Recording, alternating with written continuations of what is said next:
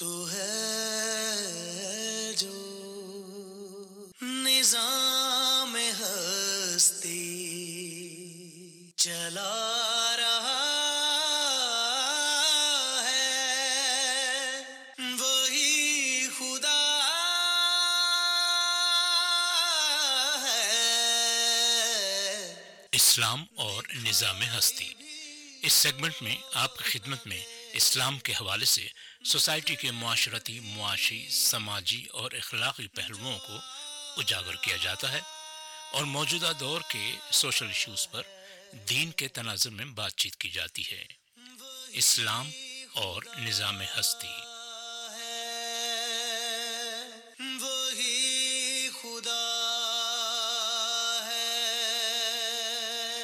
آواز کی دنیا کے دوستوں السلام علیکم۔ بوجھل دل کے ساتھ حاضر ہوں۔ پچھلے ہفتے پشاور کی ایک مسجد میں دہشت گردی کے نتیجے میں ساٹھ سے زائد نمازی شہید ہوئے۔ دل خون کے آنسو رویا۔ اس ظلم اور زیادتی پر اور حیران ہوں سوشل میڈیا اور عوامی ری ایکشن پر۔ اس طویل خاموشی پر جو ایسے سانحے پر عوامی مزاج بن چکی ہے۔ سامعین، اسی روز آسٹریلیا کے کرکٹ کے کھلاڑی شین وان بھی انتقال فرما گئے۔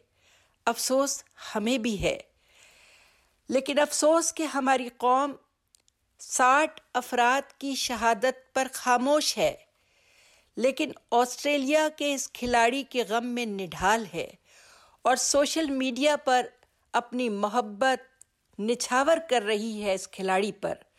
غم کا بھرپور اظہار کر رہی ہے۔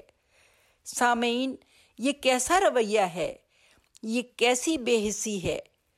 اگر ہم نے اپنا محاسبہ نہ کیا، تو وہ وقت دور نہیں کہ جب تمہاری داستان تک بھی نہ ہوگی داستانوں میں۔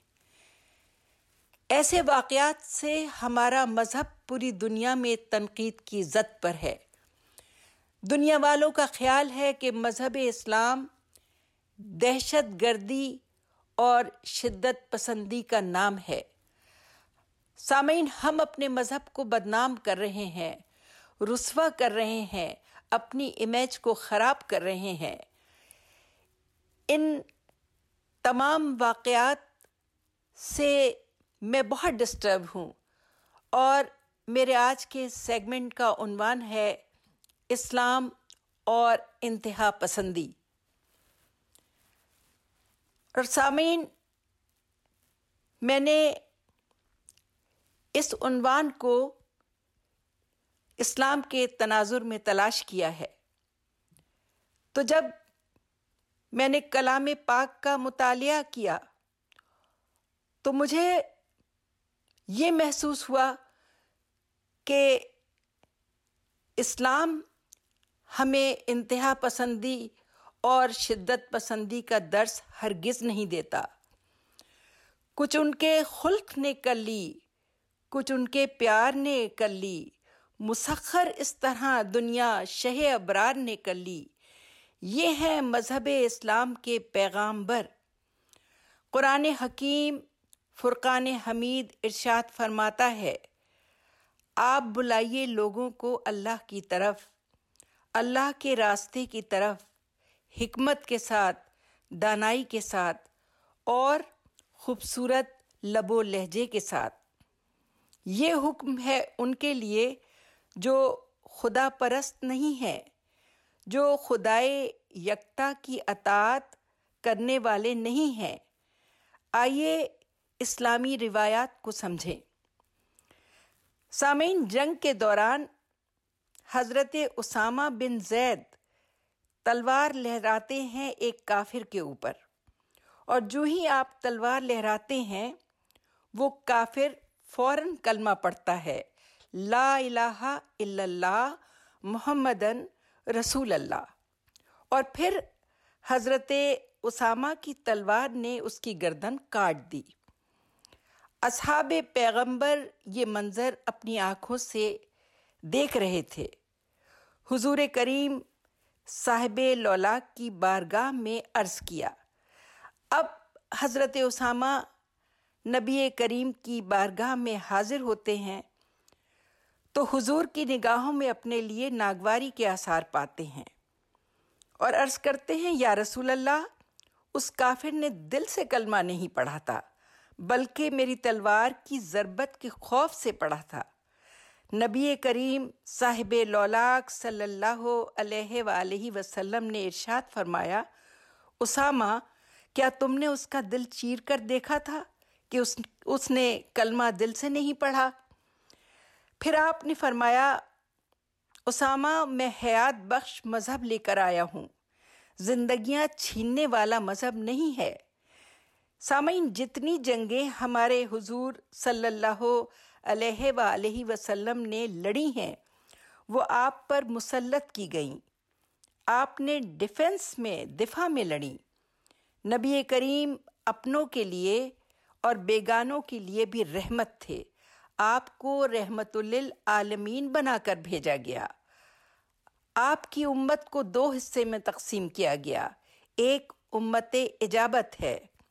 جس نے کلمہ پڑھ لیا، جس میں الحمدللہ ہم اور آپ شامل ہیں۔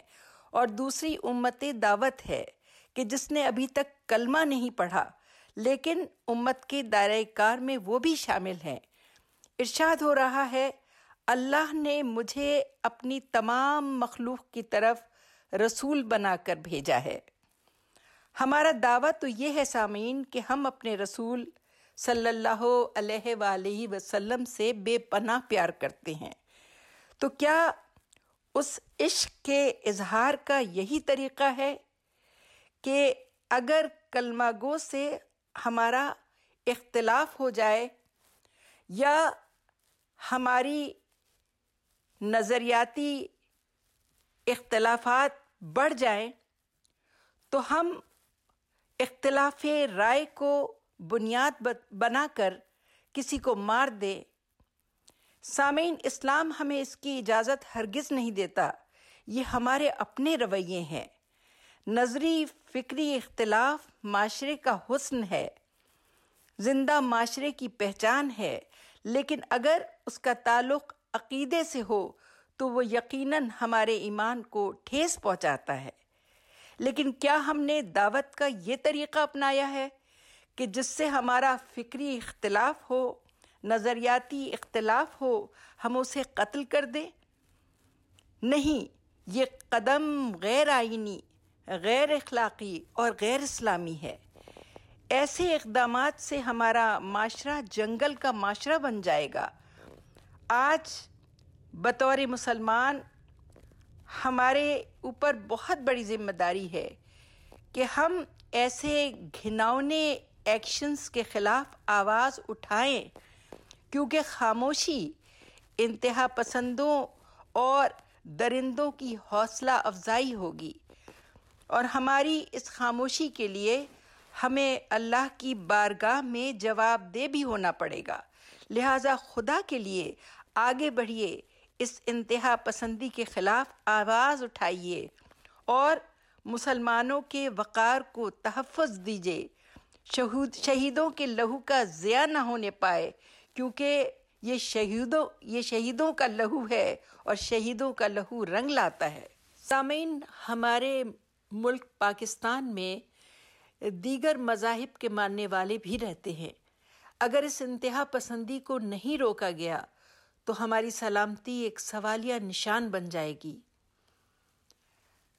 حدیث شریف ہے کہ تم میں سے مسلمان وہ ہے جس کے ہاتھ اور زبان سے دوسرے مسلمان سلامتی میں رہیں۔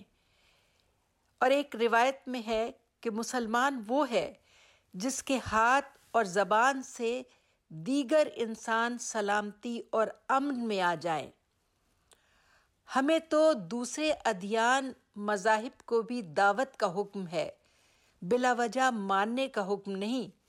زیادتی کی اجازت نہیں، ظلم کی اجازت نہیں، اور پھر ایک اسلامی ریاست کے اندر یہ مظالم، یہ جبر، یہ ظلم کیا معنی رکھتے ہیں؟ ہمیں اپنے رویوں کی حوصلہ شکنی کرنی ہوگی، نہ کہ ہم حوصلہ افزائی کریں۔ سامعین، ایسے اللہ والوں سے کیا لینا دینا؟ ان سے بہتر تو وہ میکدے والے ہیں جو ہوش میں نہ رہتے ہوئے بھی مساجد پر حملہ آور نہیں ہے۔ اسلام دنیا کا پہلا دین تھا، جس میں وہی نازل ہوئی حضرت محمد مصطفیٰ صلی اللہ علیہ وآلہ وسلم پر۔ سورہ بقرہ، آیت نمبر 256 لا اکراہ فی دین۔ دین میں کوئی زبردستی نہیں۔ پھر سورہ الکافرون آیت نمبر سکس میں فرمایا، لکم دینکم ولی دین تمہارے لیے تمہارا دین، ہمارے لیے ہمارا دین۔ اس سے انسانیت کا کتنا بھلا ہوا۔ سوچئے یہ کھلی چھٹی اور اجازت ہے کہ جو جس مذہب پر چلنا چاہے، جس عقیدے پر چلنا چاہے، چل سکتا ہے۔ سامعین، اسلام سے پہلے جتنی حکومتیں، جتنی سویلائزیشنز گزری ہیں، ان میں ایک سسٹم تھا جو کنگ کا مذہب ہوتا تھا، وہی رعایا کا ہوتا تھا۔ اور رومن امپائر میں جب پہلی بار لوگوں نے کرسچینٹی کو ایکسیپٹ کیا، تو ان لوگوں نے ان پر اتنے مظالم کیے کہ جو ہم سب جانتے ہیں۔ بھوکے شیروں کے سامنے ان عیسائیوں کو کھڑا کر دیا جاتا اور کہا جاتا، ایمان چھوڑتے ہو یا رکھتے ہو؟ اگر وہ حضرت عیسیٰ علیہ السلام پر ایمان کو چھوڑ دیتے تو انہیں بخش دیا جاتا، آزاد کر دیا جاتا، وگرنہ مار دیا جاتا۔ تو سامعین، یہ اسلام تھا پہلا دین کہ جس نے یہ تعلیم دی کہ دیکھو ایسا ہو سکتا ہے کہ بادشاہ کا مذہب الگ اور رعایا کا الگ ہو۔ یہ مذہبی آزادی نہیں تھی تو اور کیا تھا؟ یہ ٹالرنس ٹالرنس نہیں تھی تو کیا تھا؟ پھر آج ان انتہا پسندوں کی وجہ سے ہم پر یہ الزام آ رہا ہے کہ اسلام امن یعنی پیس کا مذہب نہیں، یا معذ اللہ اسلام بدمنی پھیلا رہا ہے۔ سامعین، اسلام امن کا مذہب ہے جو سب کے ساتھ رہنا چاہتا ہے، سب کو ساتھ لے کر چلنا چاہتا ہے اور دنیا اور آخرت کو ساتھ لے کر چلنا چاہتا ہے۔ اسلام جہاں ٹالرنس کا سبق سکھاتا ہے، وہیں فارگونیس کا درس بھی دیتا ہے۔ فتح مکہ ہمارے سامنے ہے، جہاں کے لوگوں نے حضور صلی اللہ علیہ وسلم پر مظالم کے پہاڑ ڈھائے۔ لیکن جب آپ فاتح ہو کر مکے تشریف لے گئے تو عام معافی کا اعلان کر دیا۔ ایسے مذاہب کے ماننے والے کیسے دہشت گردی اور انتہا پسندی کا شکار ہو سکتے ہیں؟ شاید ہم نے قرآن اور صاحب قرآن کو بھلا دیا ہے۔ ان کی تعلیمات کو فراموش کر بیٹھے ہیں۔ سامعین، آج میں آپ سے حسرت موہانی کا ایک واقعہ شیئر کروں گی۔ علامہ حسرت موہانی، جنہوں نے تحریک پاکستان میں بڑا کردار ادا کیا۔ یہ ایک تاریخی واقعہ ہے۔ جب ہجرت ہو رہی تھی تو کسی نے ان سے پوچھا کہ آپ ہجرت کیوں نہیں کر رہے؟ تو انہوں نے فرمایا کہ دیکھیے، میرے لیے ہندوستان میں رہنا زیادہ بہتر ہے۔ لوگوں نے کہا کہ عجیب بات ہے، آپ نے پاکستان بنوانے میں جد و جہد کی ہے، محنت کی ہے اور اب آپ نہیں جا رہے۔ تو آپ نے فرمایا کہ اگر میں پاکستان میں مارا جاؤں گا تو کافر کہہ کر مارا جاؤں گا۔ اور اگر انڈیا میں مارا گیا تو مسلمان کہہ کر مارا جاؤں گا۔ تو میری خواہش ہے کہ میں کافر کہہ کر نہ مارا جاؤں، بلکہ مسلمان کہہ کر مارا جاؤں۔ انیس سو سینتالیس کے حسرت موہانی کے خدشات آج ثابت ہو چکے ہیں اور پاکستان میں فقہی اختلافات اس نہج پر پہنچ چکے ہیں کہ کافر کہہ کر نمازیوں کو شہید کیا جا رہا ہے۔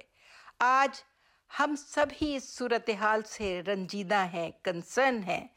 اللہ ہماری ہدایت فرمائے۔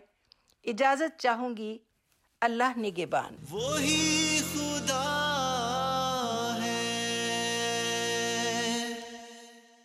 معزز سامعین اس سیگمنٹ کی تیاری میں قرآن مجید احادیث شریف اور مختلف دینی سائنسی اور علمی کتابوں سے میں نے استفادہ حاصل کیا ہے۔